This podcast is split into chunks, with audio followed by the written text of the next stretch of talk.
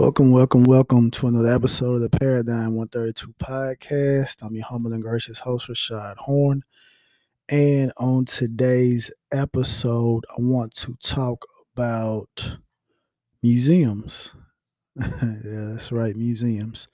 Um, I was going through a few articles, just um, just going through different media, Wall Street Journal, Bloomberg, and one of the things that, excuse me, I came across was an article which I don't subscribe to these particular sites, so I wasn't able to read the article, but the, the title said Pandemic Pushes Museums Deeper into Digital Age, right? And so when I saw that, the first thing that I thought about was my first time going to a museum.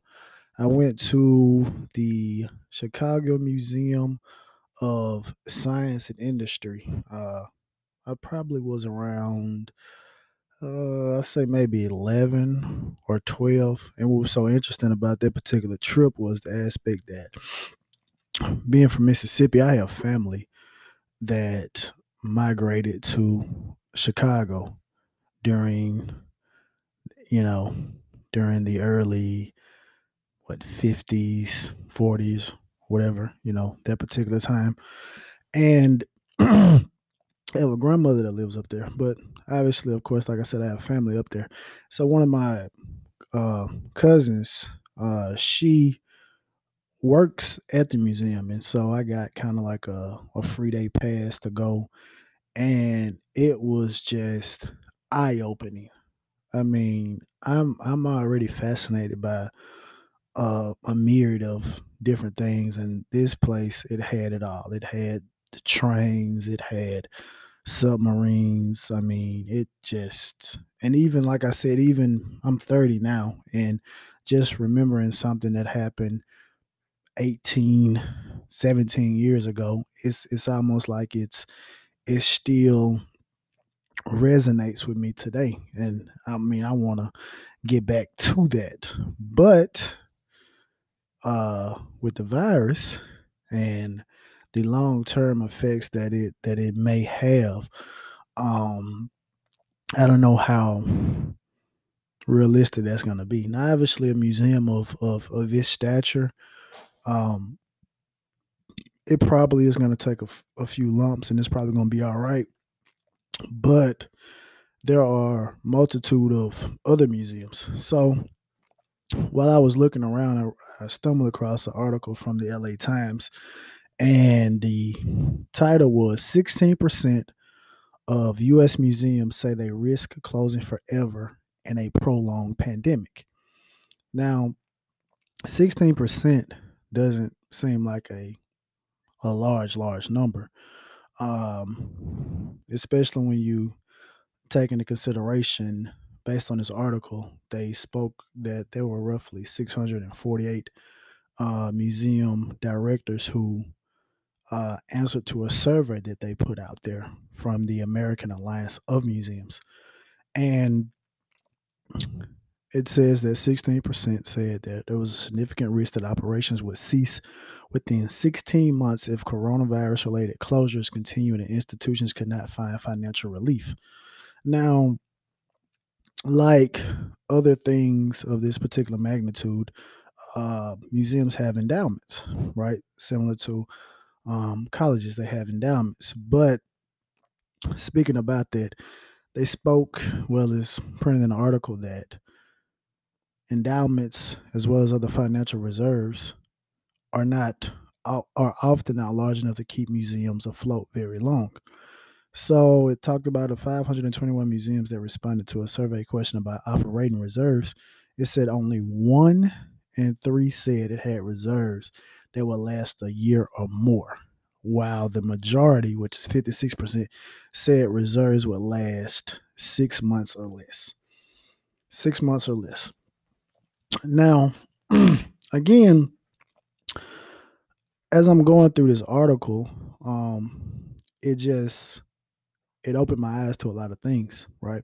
Because like I said, I remember my first time going to a museum and it was like one of the, the greatest things you know, in the world. It was a lot of things that you learn, but I wasn't there necessarily to learn about stuff because obviously at that particular age, I wasn't so much so into learning things as I was into looking at all of the cool historical uh, things that they had. They had old trains and you know old submarines and and things of that particular nature. But me being in a a small town, whereas we don't necessarily have a museum um, of that particular magnitude in cities as well as states that have those type of museums, they also work as learning institutions in which and like i said i mean i'm sure individuals that listen that are in these particular areas you you know about this but i'm again i'm new to this because again i'm not in an area where they have these type of things going on but he talked about how um obviously with schools being closed some of the museums were able to offer um learning based things to help children kind of stay on top of things. And one of the things it it brought up was the fact that those things cost money, right? And in a sense, if they're not making money, they necessarily can't offer these particular things. And so it goes back into a thing of the have and have nots. So they talked about how, excuse me, that you're going to have parents who are going to be able to um, hire tutors. They're going to be able to get educational resources online and other enrichment opportunities for their children. Right. But the rest of the students are going to miss out on so much because, as they say in this article, museums serve the masses which means that you don't necessarily have to be in a particular tax bracket to go to a museum to learn something. And a lot of times, there are individuals who they could go to a museum or something and see something, and it just it'll change their entire way of life. But if you close something down like that, then it, it becomes a more so of a opportunity that is no longer there to help with their advancement. And it all goes back to finances. So when you um, think about things like this, and obviously um, some individuals have their own opinions about certain museums as as the way that things have been taken and, and put into other museums and you know the spoils of war you know so to speak but I'm not necessarily here to to talk about that. And also going back to just the amount of jobs that are associated with the museum. So um, this is coming from a 2018 article uh, labeled, well, titled Museums as Economic Engines. It reported that museums are responsible for 726,000 salary salaried and contract contracted jobs on an annual basis. That's a large chunk of individuals because if we've been paying well, I mean, how can you not pay attention to the unemployment rates? we've had million million or so people applying for unemployment the last few months. So essentially you've you have every single person that works in a museum essentially filing for unemployment, right? And it talked about how only 50% of museums, which is 50, so it's 50, 50 and 50, 50 is a, a large number, percent is a large percentage. Said only 50% said they expect to reopen with the same number of staffers as before the pandemic. So that means there are 50% that aren't going to open with the same amount of staff, right? And in a time like this, obviously, the people that are in demand the most um, for especially for large institutes like this, museums, um, public transportation, and stuff like that, are individuals that are janitors, people that do cleaning, right? So, in effect, you run the risk, a lot of these institutions, you're running the risk of not being able to hire or to bring about the people to come around and clean and sanitize things the way that they need to be sanitized due to financial factors that are abroad, right? So it's just a it's it's something I, I again, like I said, I, have never uh, really thought about it because, like I said, I've only been to a museum one time. Um, well, not no. Let me take it back. The best museum I went to was the one in Chicago, Museum of Science and Industry. I went to the Civil Rights Museum in uh, Atlanta, and I didn't, I didn't like it so much. You know, it was it was it was interesting, but maybe I went into it with the wrong thought because when I seen civil rights, I thought it was just going to be dedicated to African Americans, but it was more so dedicated to worldwide civil rights, right? Which is a a great thing because everyone deserves to be treated fairly. Um, so, but I just thought, hey, we're in Atlanta. Okay, this is gonna talk about uh, Garvey, you know, uh, Booker T. Go talk about all of the the icons that that came before us, but it didn't do that. It talk about everybody. Uh, got to the top floor. Yeah, the top floor.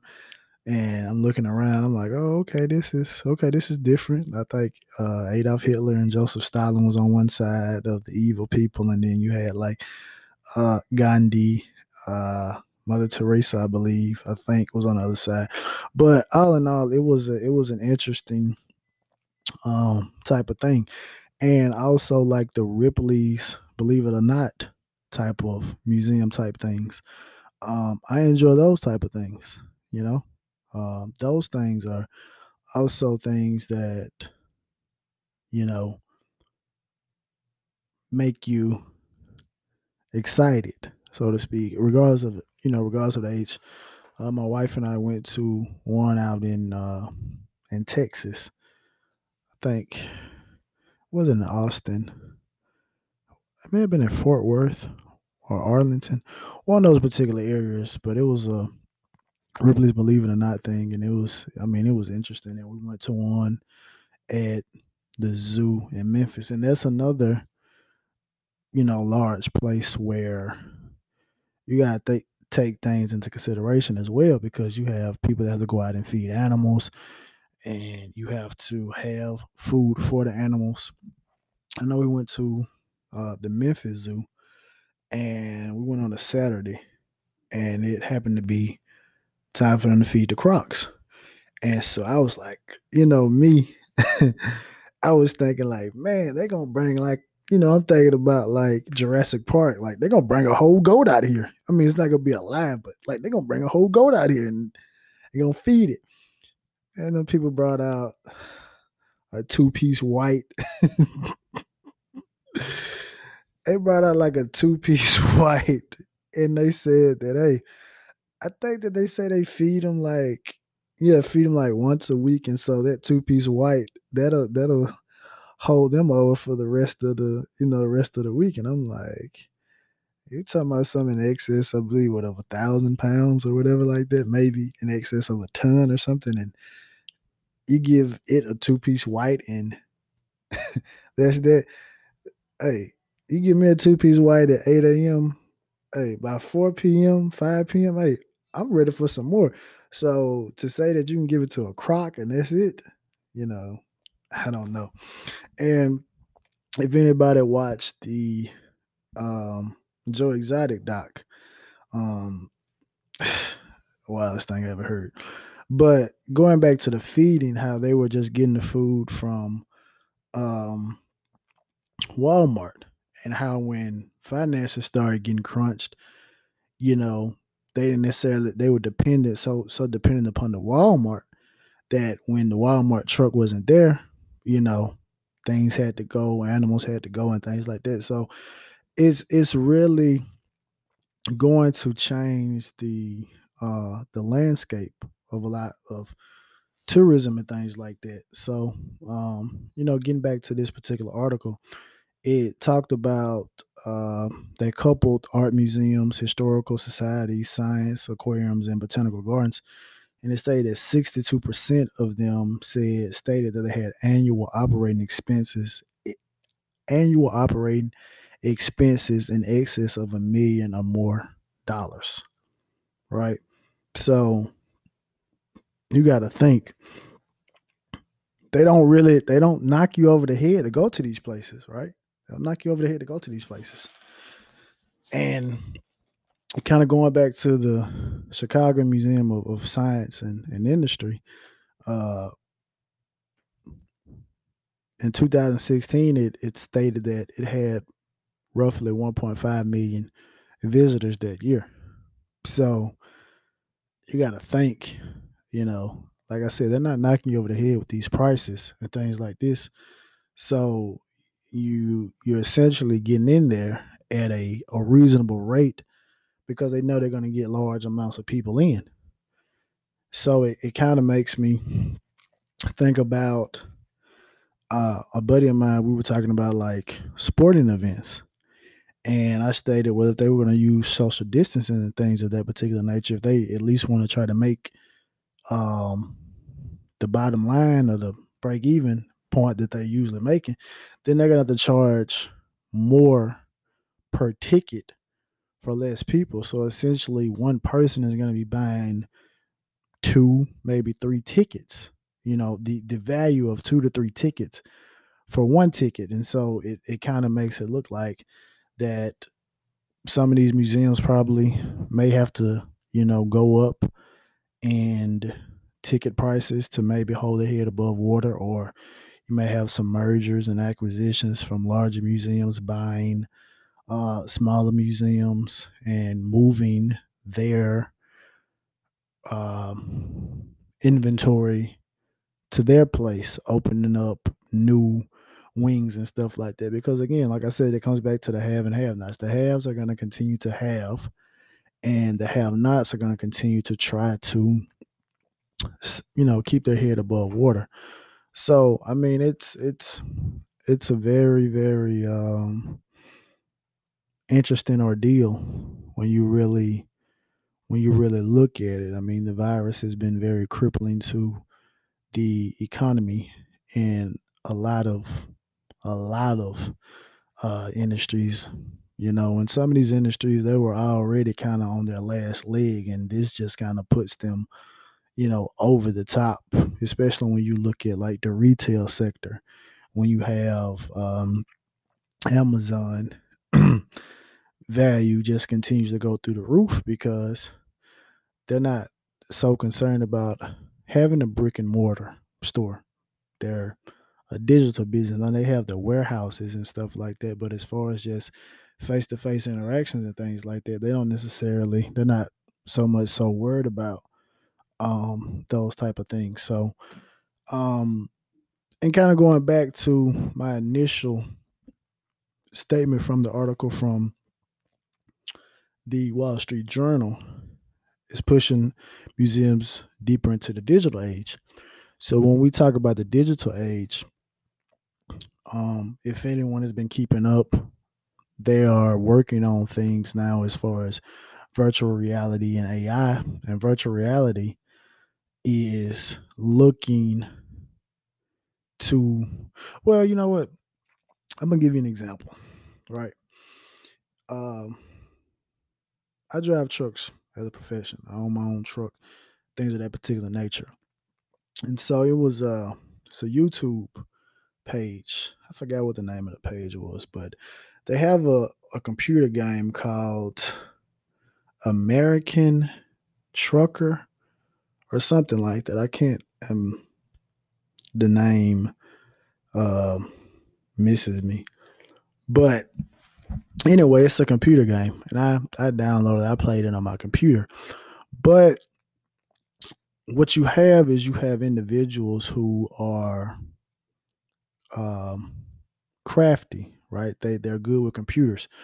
And so what they've done, so initially when the game started, you had a limited amount. Well, not when the game started, but when the game released, American Truck Simulator. That's the name of it, American Truck Simulator. So when it starts off, you only have a few trucks, and I believe you could only run the state of California. And the state of California, you were only running through certain states. So what individuals have done, they've modified the game because I believe you can do a lot more mods with a computer game versus a, a console-based game, right? So the last I checked, now they have added maps in Mexico.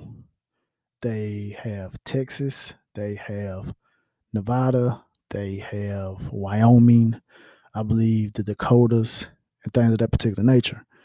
And and as well as the actual brand name of stores on the video game. But again, like I said, these are just mods. I don't know how that works in copyright infringement type of stuff, but these are just modifications you can have, as well as uh, more trucks. So I was sitting the other night, me and my wife, and I was just looking. The guy, he has the whole steering wheel, chair, shifter. I believe he had like maybe an iPad or Microsoft Surface or something that had like the gauges. Like for those who been in a, a truck, you have uh, your trailer brake, you have your truck brake, you have Jake brakes, you have lights, and you know all type of different dials and stuff like that. And so the reason I'm tying this into this is because of the fact that they have modified that video game so much so that if you never been to Mexico, if you've never been to Nevada, if you've never been to California, right, which is something that a lot of people probably haven't, right? I've never been to California, you know, I've never been to Mexico, but a video game has allowed for you to have modifications, which essentially is virtual reality, in which you can sit, you're simulating yourself being in a truck driving a truck going through these actual locations that you've never been to before, right? And so that's some of the things that these larger museums are doing. They're offering virtual tours of the museums, and you don't have to go there. So I've seen articles and heard podcasts of individuals talking about, hey, they're looking to have virtual reality in which you can go and see the pyramids, the Great Pyramids, as well as all the seven or eight wonders of the world, all those particular different things like that.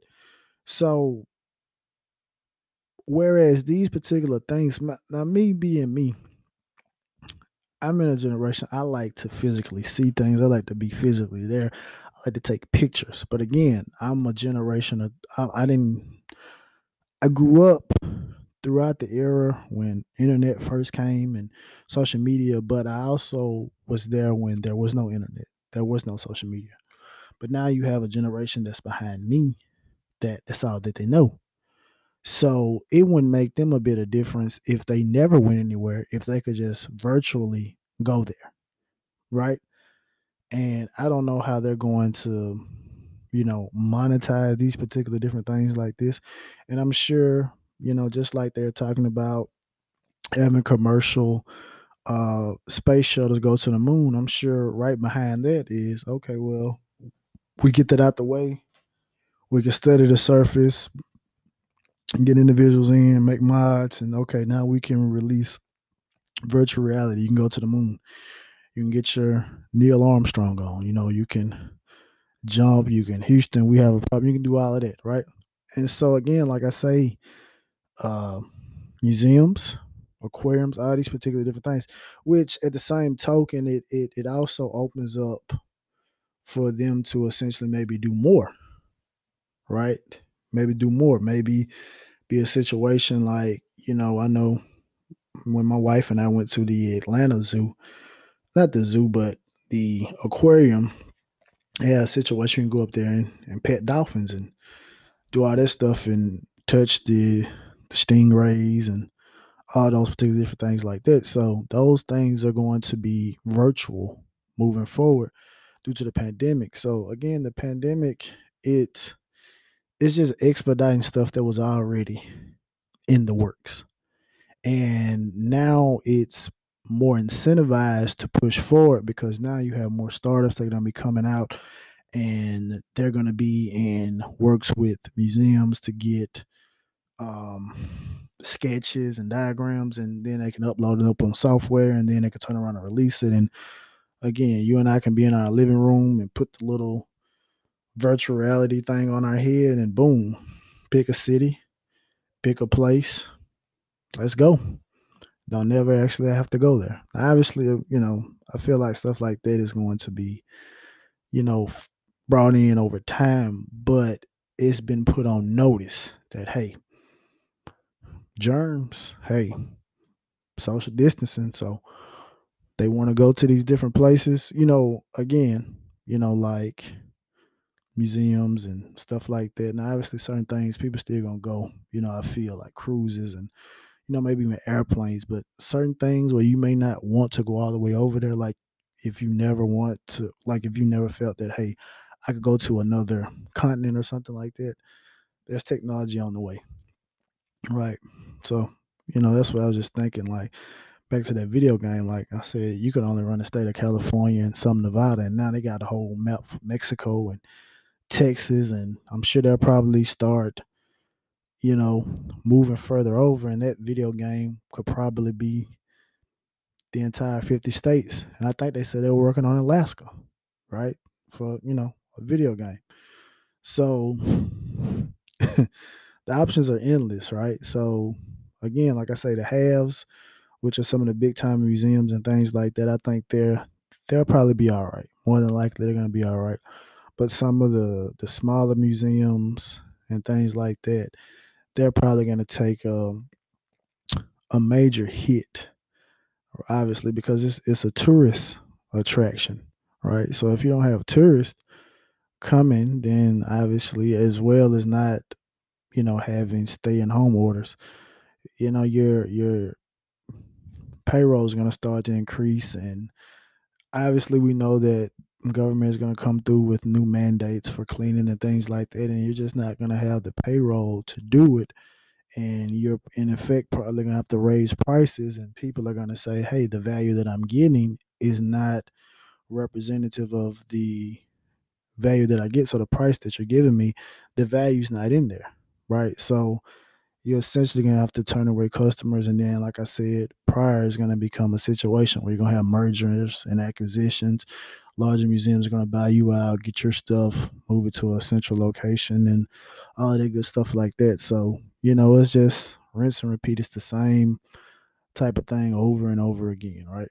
But that's another episode of Paradigm 132 podcast. So if you like me, let's go to a museum, man. let's go to a museum. Let's let's support uh the big and small museums, right? Let's go. Um let's go have a good time. But be back to you again next week. Peace.